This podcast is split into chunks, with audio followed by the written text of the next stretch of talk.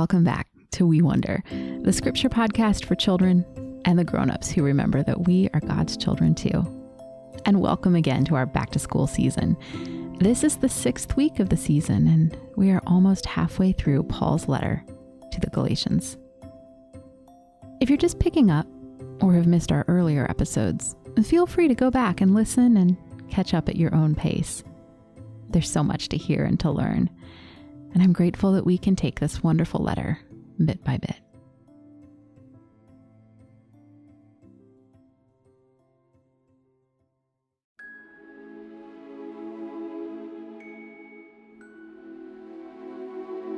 I wish you could see my Bible right now. I have it open to the book of Galatians, and it is all marked up. There are circles, lots of underlines, arrows and marks in the margins, and notes scribbled in where I can fit them. As I'm reading through Paul's letter for each of these episodes, I have my pencil in my hand, and I am going slowly over and over each line to help me understand. But you get to hear it differently. I wonder if listening to this letter on a podcast is similar to the way that the Galatian Christians heard it so long ago. And not on a speaker or earphones, of course, but out loud with someone reading it to them. I wonder if they had to make the reader stop every now and then so they could ask questions or just take in and reflect on what Paul was saying. If you've made it this far, I'm so proud of you. There are so many good promises in these words, and I'm praying that the Holy Spirit will speak to each of us as we receive them.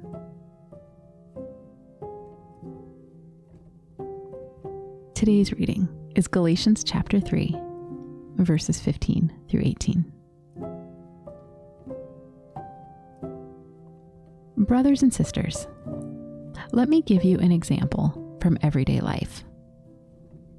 No one can get rid of an official agreement, like a will, between people. No one can add to it, and it can't be changed after it has been made. It is the same with God's covenant agreement. The promises were made to Abraham. They were also given to his seed. Scripture does not say, and to seeds. That means many people. It says, and to your seed. And that means one person, and that one person is Christ. Here's what I mean. The law came four hundred thirty years after the promise, but the law does not get rid of God's covenant and promise.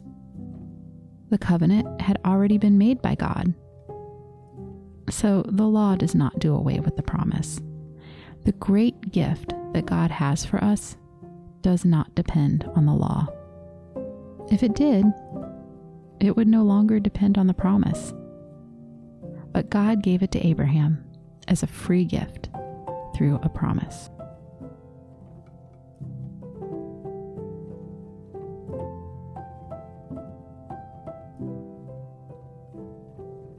As we listen to those words, did you notice a word that Paul used a lot? It really stuck out to me. That's right, the word promise. It seems like a very important word to him. I wonder why. Well, he also gave us a word picture to help us understand. Do you know what a will is? I have one. It explains who will get my things when I die. A will is a kind of promise. A mother might promise her daughter her most special jewelry, or a grandfather might promise his only grandson his house.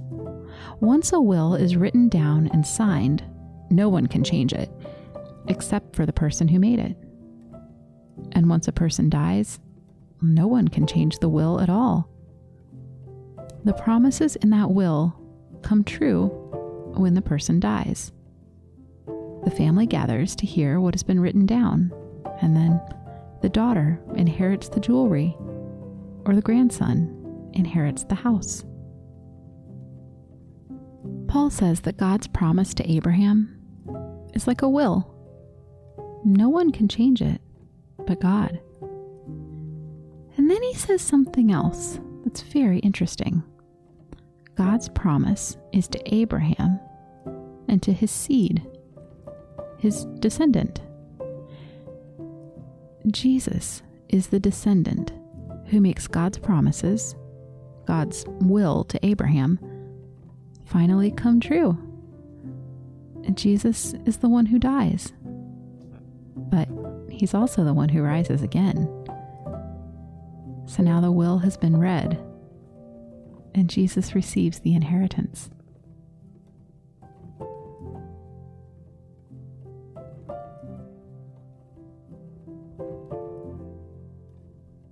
But what was in this will? What did God promise to Abraham? Well, the inheritance that Abraham was promised and that Jesus receives is a family. This is the family that will bless the whole world. This family will be full of people made new, people who love God and each other the way we were always meant to. And everyone who belongs to Jesus gets to come into this family. We don't come in by obeying special rules or laws. This new creation family is a free gift from God. We are a part of Abraham's family, because God keeps his promises, and he has faithfully brought us in.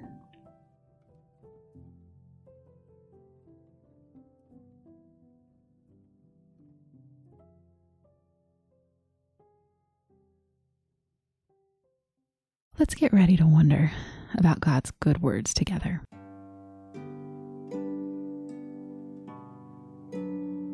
Let's start by settling into our bodies and the space around us right now. Wherever I am, God is with me. Can I take a deep breath? And another? Can I open myself up to talk with God? Loving God, make our minds curious, our hearts open, and our bodies at peace. Thank you for inviting us to wonder about your words. Amen. God made a promise to Abraham thousands of years ago. God promised Abraham a family, and he promised that Abraham's family would be like a home where all people could belong and be blessed. I wonder why God chose to rescue our world by making a family.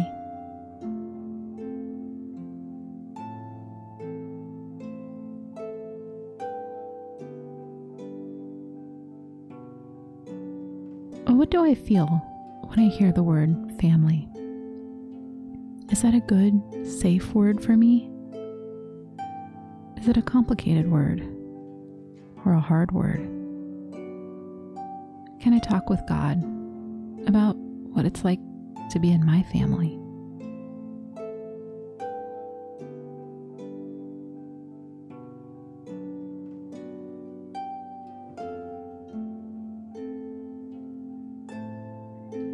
Sometimes families are hard.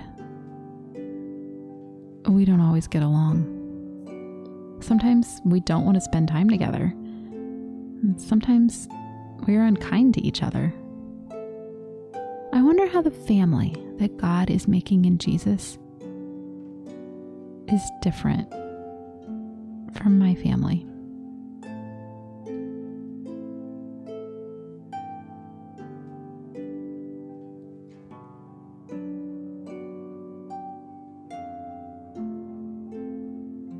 Sometimes families don't include everyone.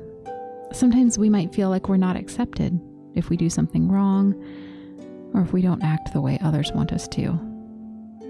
Churches, the places where God's family gathers, can do the same thing.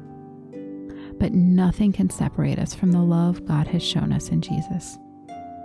God does not cast us out when we mess up or don't fit.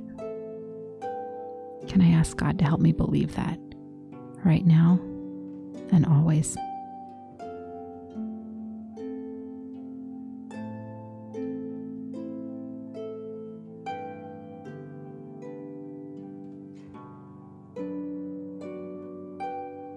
Paul talks a lot in this letter about Abraham's family and the family that God is creating. God wants all of his children to be safe and to be loved. But sometimes our human families or our churches let us down. If someone in your family or your church is hurting you or doing something that doesn't feel right, please find a safe grown-up who will believe you and tell them, God loves you. You are special to God, and it is not okay for anyone to take that away.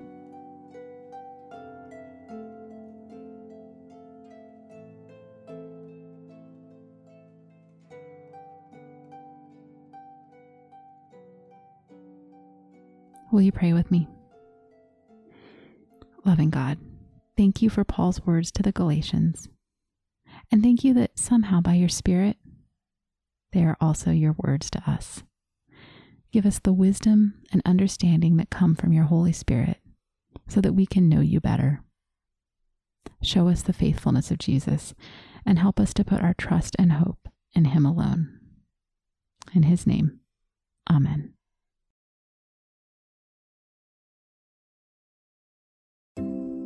We Wonder is an Area Code production mixed and engineered by Nick Thompson and Noah Kirby. I'm the writer and host, Sarah Dahl.